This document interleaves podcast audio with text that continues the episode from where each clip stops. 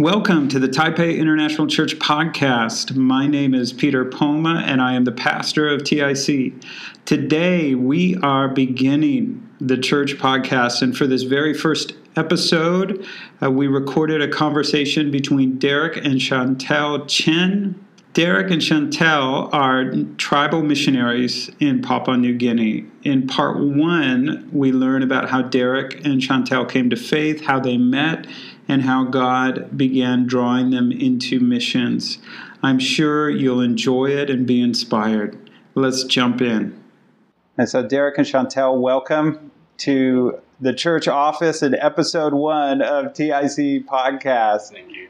This is uh, an exciting beginning to the podcast for TIC.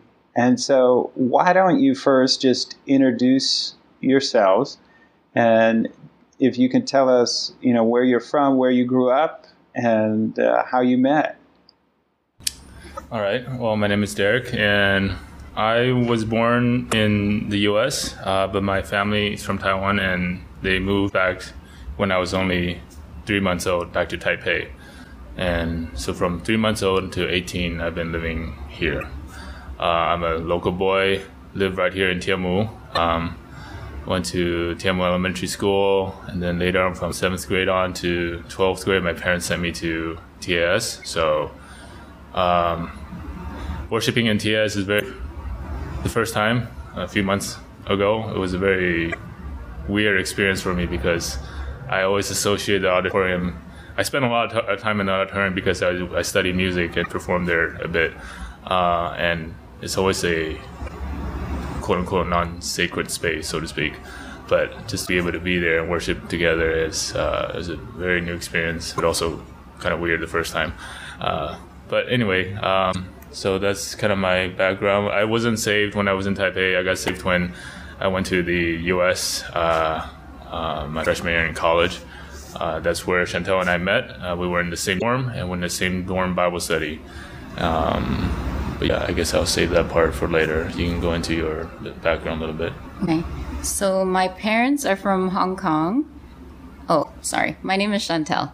Um, my parents are from Hong Kong, and I was born in Montreal, Canada, and that's why I have a French name, but I don't speak French. um, when when I was two years old, we moved to California, where my dad worked as an engineer, an electronic engineer in Silicon Valley when I was seven, we moved to Hsinchu, Taiwan, where I attended first grade and learned some Mandarin.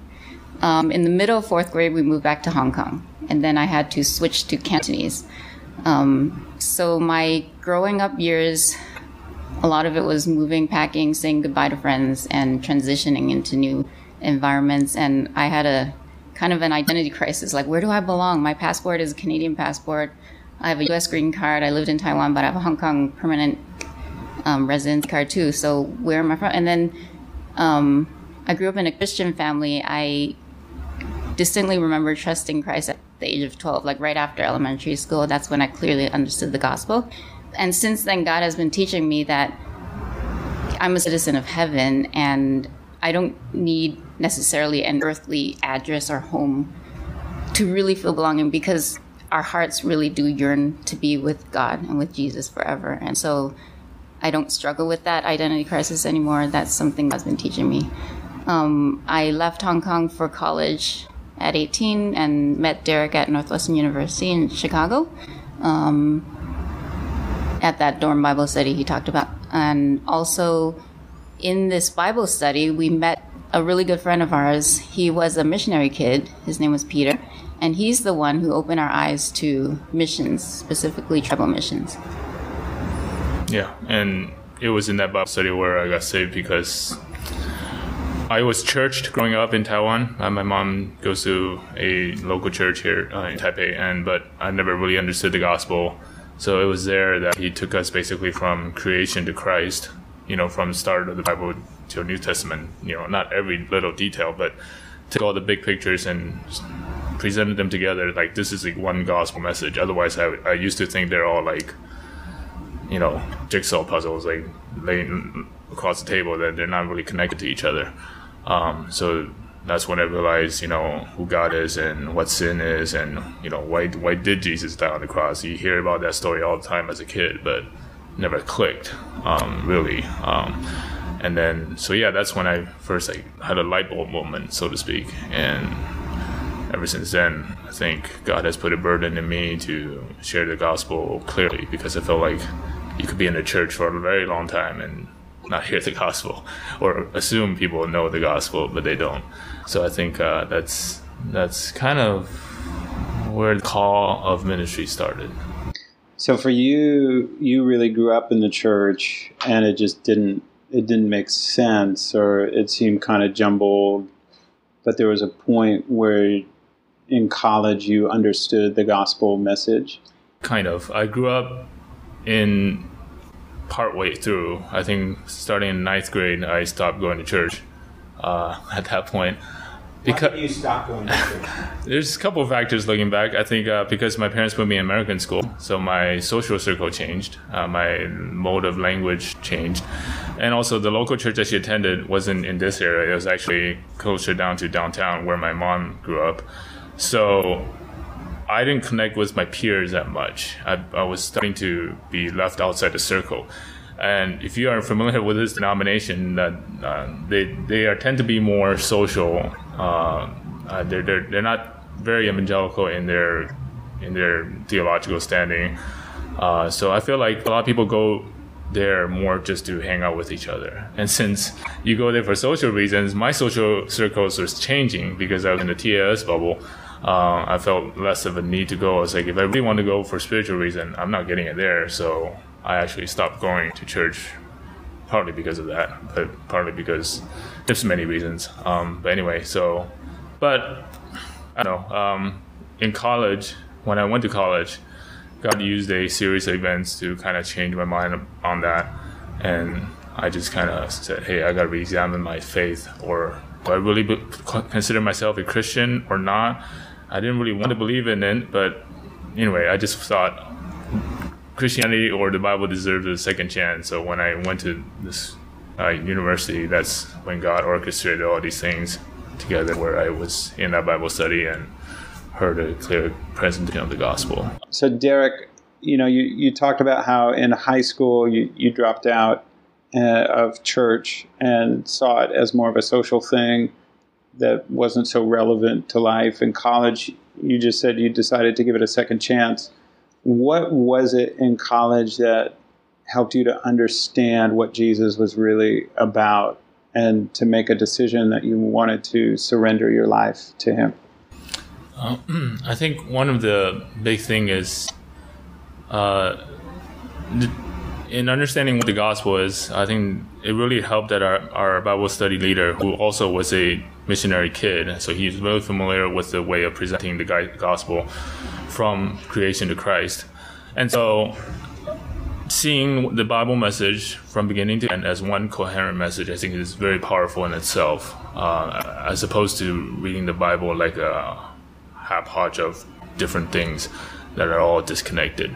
So that is one thing, but from the beginning is clearly presented like who God is, like He is holy, right? I think this is very foundational. He, like His holiness, His character, uh, this person of God, who He is, and His relationship uh, to sin or His holiness, His separateness from sin, and our identity as sinners, and not just enough to say sinners, but helpless sinners. Many people would admit that they're sinners, but they're but they're not helpless uh, they want to help themselves or they want to improve themselves or their good deeds outweigh their bad deeds and they're okay. But we're actually helpless sinners. And if we're not helpless, then we wouldn't need Christ, which would be the third key is to have a sufficient substitute. Uh, Jesus is the substitute who, who takes away our sin. Uh, and the consequences and the punishment of sin, which is eternal separation from God. And these are big things, and, and that, that kind of I wouldn't say it was always missing, but sometimes it was either assumed or uh, kind of not presented very clearly when it was. It was just kind of mixed together. So I, I never got a full grasp of the weightiness of these things. And you know, the last thing I would say the gospel is you just have to exercise a personal faith and trust in this. Um, it's, it's not enough just to know these things, but you have to trust it and depend on it, believe in it, and that's a that that is a one time in in life decision, but also after that, every day you kind of make those choices to trust God and, and the gospel message and, and depending on Him all the time too. So I think that's kind of uh, you know we don't want to assume our audience always know are clear what, what, what the gospel is, but uh, we, we firmly believe that that is kind of the, the core of the, the message of Bible and worth dying for. And so that really got a hold of, of your heart, and you ended up going into ministry or going going to seminary and working at churches. Was that the path you anticipated growing up? Chantel, and the question for Chantel too, you know, growing up, coming from families that were traveling and, and moving across the world, and I imagine had great dreams for both of you. Mm-hmm. Did you expect you would end up in ministry? Okay, I can I can answer that first. Growing up, I did not ever think I wanted to be in ministry. I was a really hardworking student. I wanted to be number one in class and get the best grades and go to like a really good college and blah blah blah. And I had this dream since I was a kid because I was fairly good at writing. I wanted to be a writer, and so when I went to college, I majored in journalism. Um, quickly realized that wasn't for me because I don't like the reporting part of journalism. It stresses me out too much. But I still wanted to be a writer, and my dream since I was a kid was to get a book published and be really famous. Um, but in college, um, God changed my heart. He let me see the need for His word to go out and the Great Commission and the importance of missions. I had never heard much about missions growing up. I don't know why. Maybe, I don't know. The church didn't really talk about it growing up. But once I heard about it, it really opened my eyes and it really saw my God's heart for the world. And I said at one point, you know, I can't not be involved in missions. I have to somehow be involved in missions. You know, for some people that may not know what the term missions mean, how do you define missions? Um, so the Great Commission in Matthew 28, Jesus said, you know, we need to bring this message to the ends of the earth, um, the gospel message, and baptize people and disciple them to know him and to obey him, right? So we need to bring the message of the Bible to people all around the world. And so missions can be it can be in any context. It can be in where your home is, where you are now. It can be in a foreign country. It can be I don't know. It, there's many different forms of missions, but it's taking God's good news to people and helping them to become believers and then helping them grow in Christ. And so our particular type of mission that we're involved in right now is to reach out to tribal people who don't even have the Bible in their language. They would never be able to know who God is because there's no Bible in their language. So someone needs to go and bring it to them in their language. Wow. So, Derek, what about you? I mean, I imagine your parents had dreams for you that didn't include tribal missions. Yeah, I think so. Um, I think uh, ministry definitely was not something on my personal radar growing up, nor my parents. Um, so it's you know it's definitely a God thing, I would say. um, it, it, was a transition for them. Uh, it wasn't like you know I went to college and stay and then uh, in tribal missions. It, it was a process, like 15 years, and so they have time to struggle and adjust with it. And thankfully, I think my, my parents are fairly understanding and supportive of our decision. Uh, it wasn't always easy for them. Uh, in some ways, they're giving up their dreams too uh, for their children. What uh, dream did they have to give up? I don't know. I think they are not typical Taiwanese parents where uh, doctors, lawyers, engineers um, type. Uh, but, you know, still a relatively respectable or cushy job or whatever. Uh, my mom was a music background. I had interest in music, so maybe a musical career that would have been it, or I think doctor is back there and somewhere, but I don't know, something like that. But it was never really spelled out for us, so we're thankful for that. I think my parents were, ever since we were little, quite supportive of us, quote unquote, pursuing our own dreams. Yeah, so I think that that gives us the freedom as a young adult to pursue that. What about your parents, Chantel? Were they excited? Were they apprehensive? Were they wanting you to go in a different direction? When I first told my parents that I wanted to do missions when I graduated from college, they were they were not unsupportive, but they were they said you need to think carefully first. Like you you don't just go into something just because you're all excited. You need planning, you need training and all that. So I so they said, "Okay, you have a journalism degree. We want you to at least work a few years using your skills and training and make sure this is what you wanted before you pursue it." So very just wisdom in in the term in terms of you need to plan it out and know what you're doing before you jump in. And I think that's wise. Like I worked 3 years in a secular job in a in a law firm. I did marketing, and I did learn a lot at that job. And I learned what it means to work and earn money. And and now I know how our supporters feel when they are working a secular job, working, making money, but taking part of that paycheck out to support missions. So I understand their heart when they're giving to us. You know, it, it's hard. It's hard to hold a job and work at it and do a good job at it and and sacrifice part of that money for ministry for supporting missions. So after working there three years, that's when I switched into ministry, and I think I think God had it in His mind all along for that to happen because during the during my sorry, I'm kind of rambling.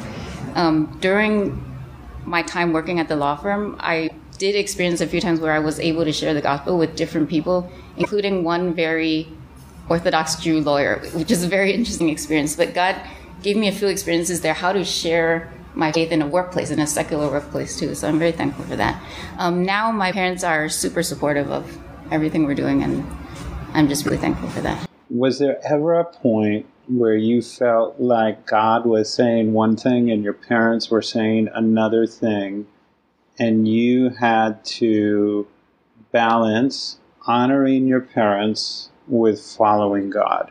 I mean, for me, I don't probably less for her, but for me, you know, the decision to first to seminary, uh, that was they were a little concerned, voices some opinions, uh, and then going to ministry, going to serve in the church, that was not too bad. I mean, that's kind of the once they accepted seminary, then serving at a church is kind of the logical next step. I mean, they're not gonna, you know, expect me to graduate and not do anything. Um, but once that decision to leave the church and join a mission, uh, become a missionaries, I think that was a even bigger one. And there, I think we had to balance that. But again, I'm thankful that they were never like. I, I know friends who have, for ministry reasons or decisions that they made, basically they got cut off by their parents. Um, and thankfully, our parents are I don't know, wise enough or mature enough to, to, to not not go down that path. And, and even though they have reservations, I, I feel like it's a testimony where every step of concern that they take they had a few years down the road, they can always say, okay, I guess back then I was worrying too much. That, that, that God took care of you and, and God um, didn't shortchange you. And so that I think that's a that's testimony for them and, and hopefully a faith grower for them too. So what what advice would you give to someone who feels caught and they they feel the call of God on their life and maybe their parents don't believe that's the call of God on their life? What advice would you give to someone in that situation?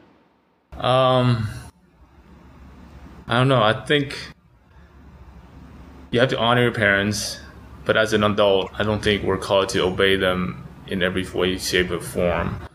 I think you really have to ask for wisdom. I, I, I don't I, I, hesitate to say a you know blanket statement to cover all kind of situations. Uh, there are obviously various things to consider, and that's why the local church, local body, the pastors and brothers and sisters who know you, who know your context, can speak to you uh, in, in, a much more specific way. But I do think, um, yeah, what at the bottom of it maybe is what your motivation. It's always about motivation. I don't I, I don't believe our motivations are ever 100% pure.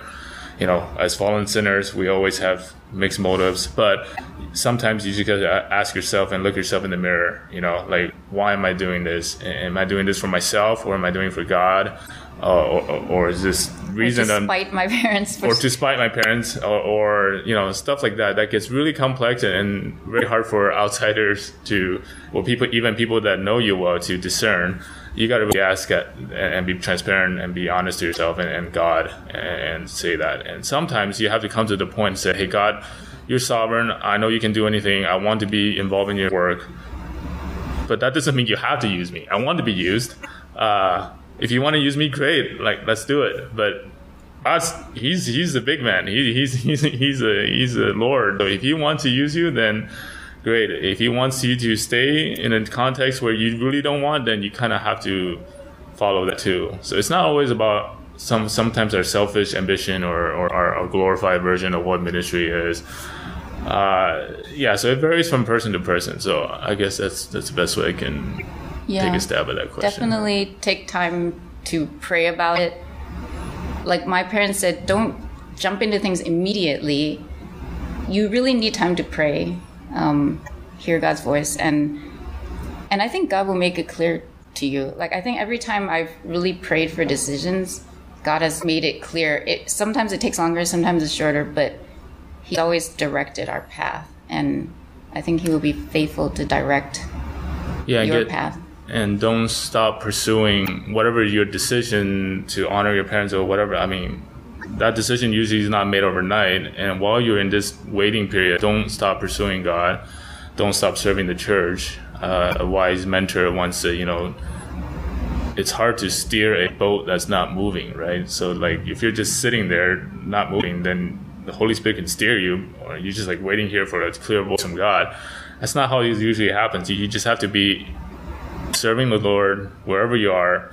If you're not serving there, then maybe you won't be serving wherever your version of ministry is uh, down the line either. So I think through that process, God will make it clear to to you. And I think it's kind of like our own story. Our story was not so much a debate between honoring our parents; it's more about where, where to go.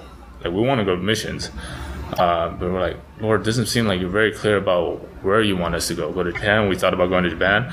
Um, we we thought about um, different contexts. We were too chicken to, to pray about going to tribal missions. At first. Uh, because yeah. we knew a lot about it. We knew like that's just not for us.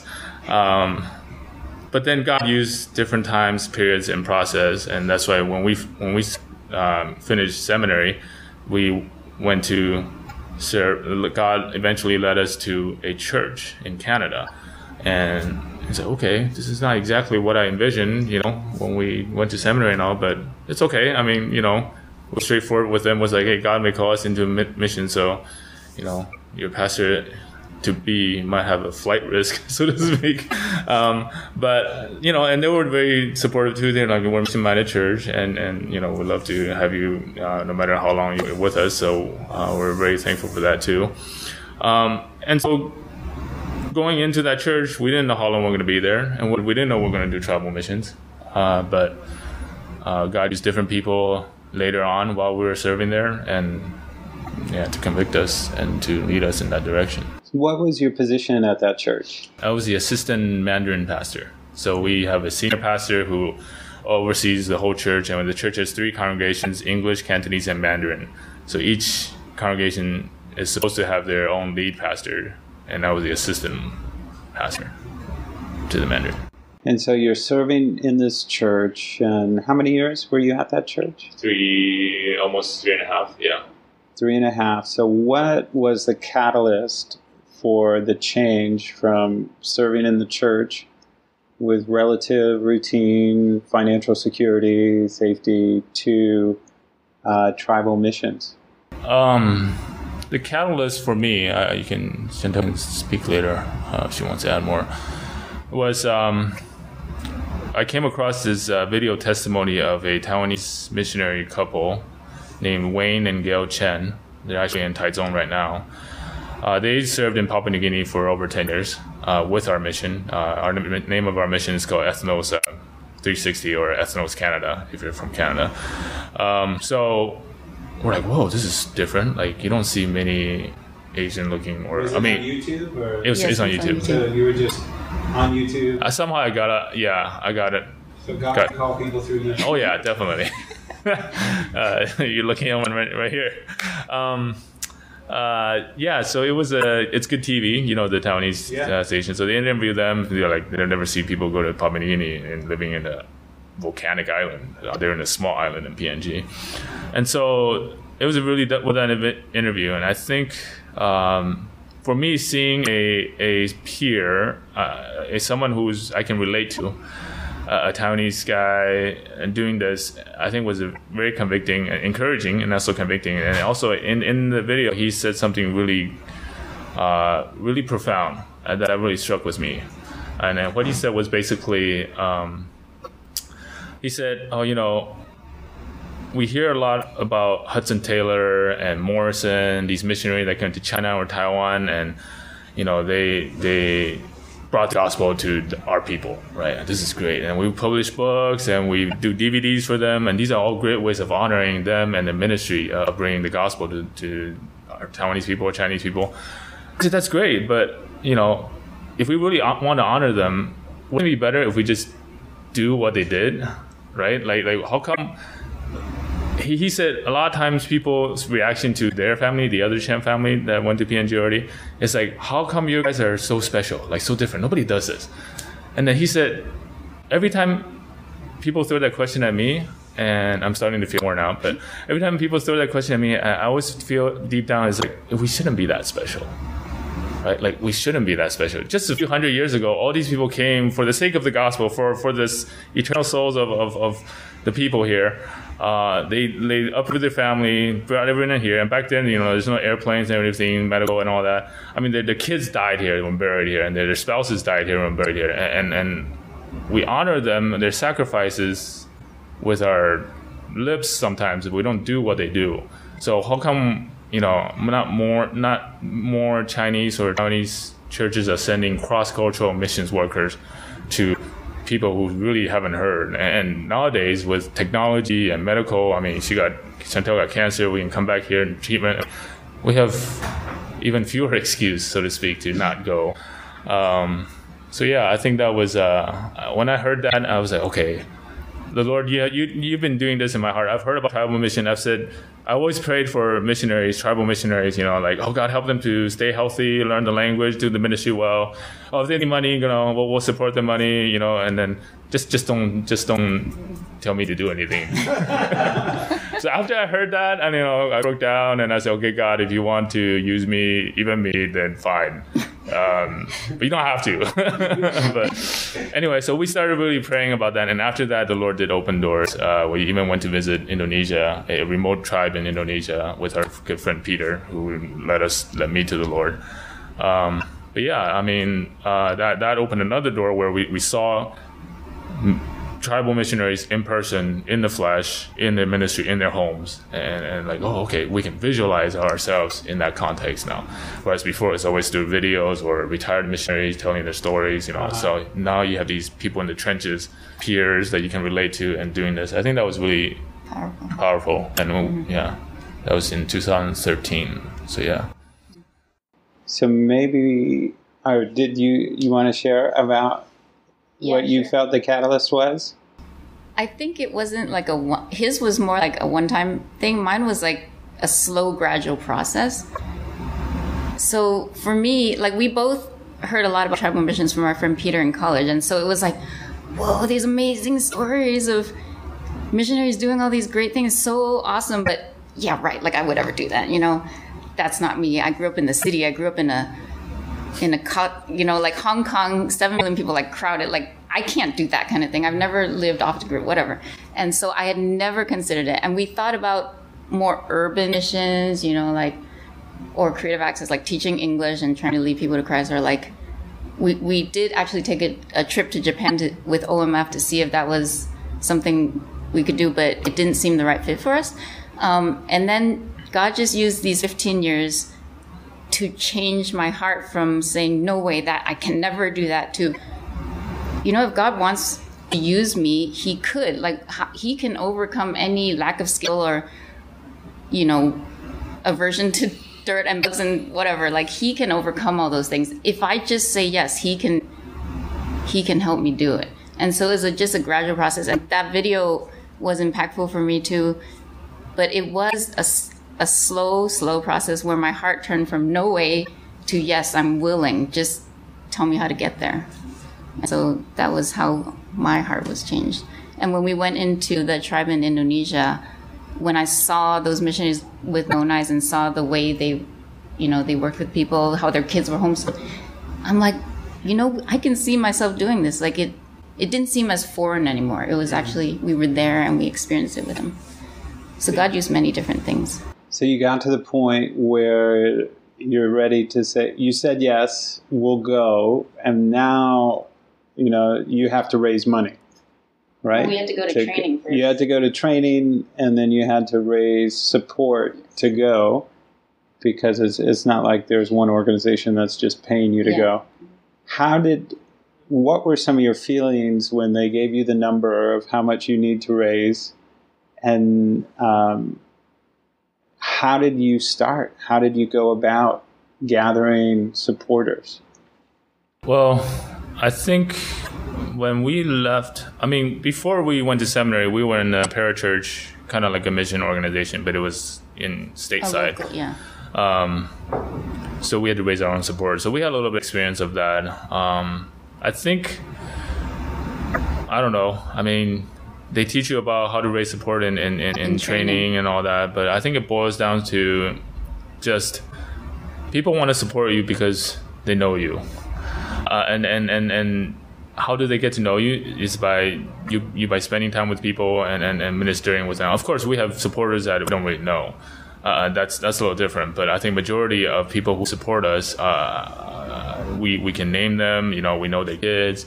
Uh, we've shared some, you know, battle time together in ministry, so to speak, and I think uh, it's that sort of uh, camaraderie where where where that is key, and that's why I think it's more much more important to be plugged into a local church and one that is on the same page. You know, if you go to a local church that, that has no heart for missions, then you're probably not going to get very far in support. But thankfully, the churches that we've always you know involve ourselves in because we move to different cities, and every time we go to a different city, we have another church home church, so to speak. So those churches that we get involved with, we, we serve with them, and then we we get to know the people there. And I think it just kind of grew out of that. I mean, I mean, they will give you tips about you know like communications and phone calls, but those are I would say are more culturally determined. Uh, you have to know what what's culturally appropriate for your audience uh, to stay supported. But the principle behind it is is we're, we're in this together, and this is a partnership. We don't want just your money so that we can live, and not starve, but we want you to be on this journey with us, and and your and I feel this this way. I feel like sometimes people say missionaries need churches to support them, but I think it's equally important where churches need missionaries to support because uh, back to the earlier question where we say, you know, what is mission? I feel like, you know, to quote a famous guy, you know, mission exists because worship doesn't. And I think what is mission? We're, we're the vehicle and the only vehicle that God has chosen to bring about his, his plan to the world. I, I always feel like for missions, one of the very big motivation for me to go to mission is having been in the pastor for three and some years. I, I started to realize ministry is very repetitive and cyclical. Christmas is over. Finally, oh, the big Christmas program is over. And then a few months later, you're like, oh, Christmas coming again. and then Easter. And then you're like, to what end? Like, is this cycle ever gonna end? Like, is when is Jesus gonna come back? And I'm like, okay, you know what? I'm gonna go reach the people so that hurry up, Jesus, you can come back. And, and like this, there will be people who have had the chance to respond to your gospel, and, and the you know the Lord will return, and the kingdom will be set up, and, and finally that our, our ministry. I don't know. I just felt that that kind of a sometimes we, we just kind of retread on a treadmill uh, and, and, and not going very far in our in our ministry churches and I was I'm speaking as a pastor, not here, not not as a missionary. So I feel like churches do need missionaries, you know, that they, they connect with is to say that hey, our ministry, our impact is not just within our four walls or if within our own countries. Our, our, our, our existence here have impact on people who are far away or people who are very much further down the line time wise from us where, you know, future generations would be blessed or, or, you know, it would, to quote a, a, a old version, it would hasten the day of the return of the Lord, so to speak. And I think that's a, that is a profound, uh, um, motivation for us because in Matthew 24, Jesus said, you know, the, the kingdom will not come until all have heard the gospel has been preached to all Christians. So I feel like that, that for me personally is a big, big motivation. Um, I was just going to share in when we were, or actually in seminary, um, our professor I mean, we, we worked through different books of the Bible, and Second Corinthians 9 is a very good chapter to read for anyone trying to raise support or even or thinking of supporting missions. Because if you think about it all our money comes from god and we are not the owners of the money we're just stewards of the money. And if we're stewards of money are we going to use it in a way that glorifies him? And paul is calling for people to be generous and he says the one who plants gener- generously will get a generous crop.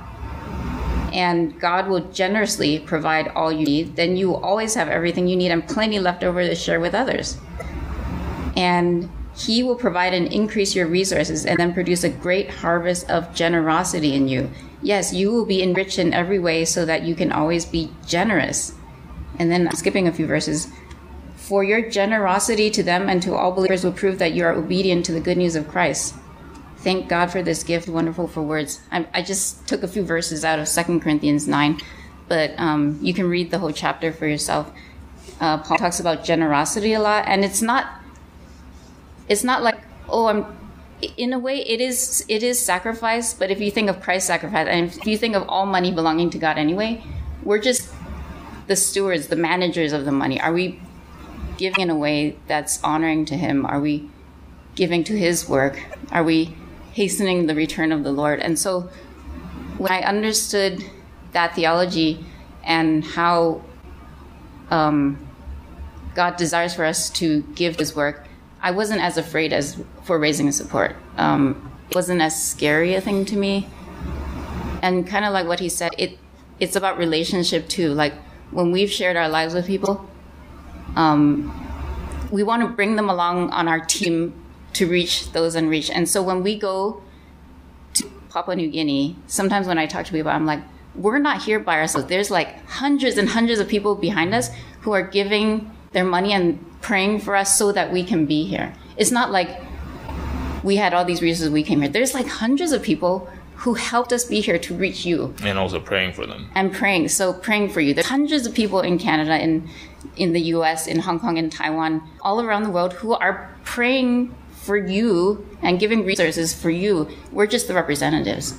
And so this work is a team, it's teamwork. It's not just us. We're not lone workers. So that, um, when we were in training, they really helped us remember it's, it's teamwork. It's yeah. not, we're not. It's a ministry partnership, so to yeah. speak, and, and it's a necessary one. And if the people can realize that, yeah, we do need to send the message out of our, our, our comfort zone or our bubble, then then that yeah, that's that's one of the main main points. What would you say to someone who feels the call of missions in their heart? Like God's been stirring and it's there, but the thought of raising support terrifies them. And they're thinking, I could never do that. That is impossible. I don't know rich people. I I have no idea how I get started.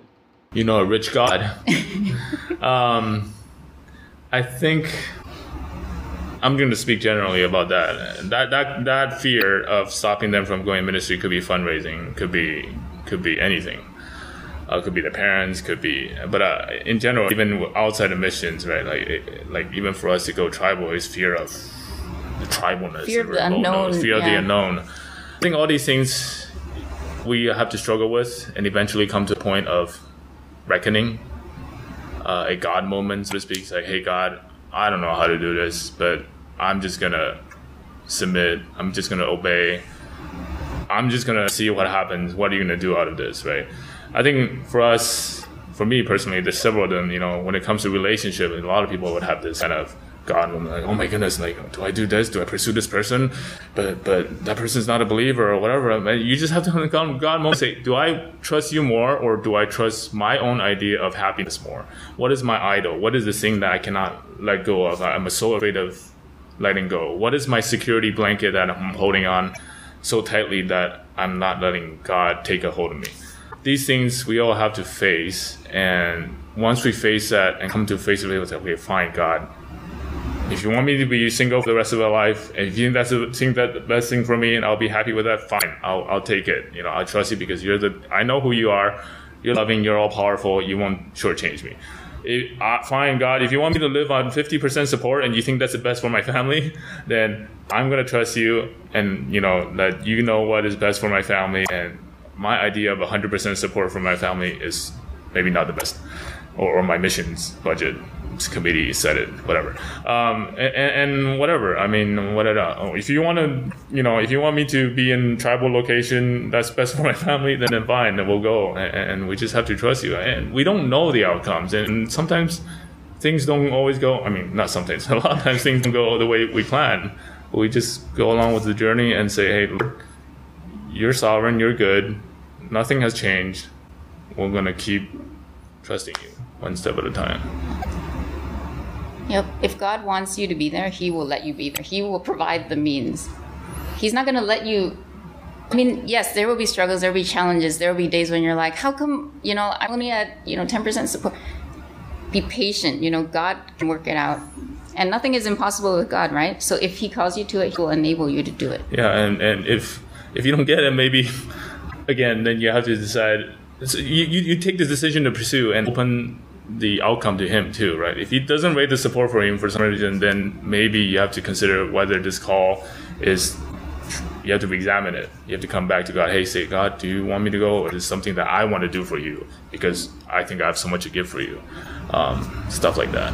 So it, again, I, I hate to generalize, but you know, there's some basic principles behind it. So it sounds like you know what you're saying is you got to offer the fear to the Lord and trust him that he knows what's best and then just take that first step mm-hmm. and and just start moving yeah. and believing that God will open the door yeah. and if he doesn't then reevaluate uh, in prayer and saying God am I hearing you correctly mm-hmm. yeah and sometimes it just takes time like we we know missionaries who take years to raise their support but eventually they made it and maybe that time is what God is going to use mm-hmm. to further sanctify you to further make you patient, to further help you trust Him, to challenge your faith. God is going to use that time for His purpose. And sometimes we got to be patient too. Yeah. Amen. Well, that was part one of our discussion with Derek and Chantel. I hope you'll listen to part two, where we will talk about Chantel's cancer and what led them to the decision to go to Papua New Guinea. Uh, in it, Derek and Chantel talk about their faith and their trust in God, even in difficult circumstances. If you live in Taipei or you'll be traveling through our city in the future, we'd love to have you visit with us at a Sunday service. You can check us out at our website, www.taipeichurch.org. And if you would like to learn about Derek and Chantel's Facebook group, their quarterly newsletter, or to check out Chantel's blog, you can check out the show notes. We'll see you next time on the Taipei International Church podcast.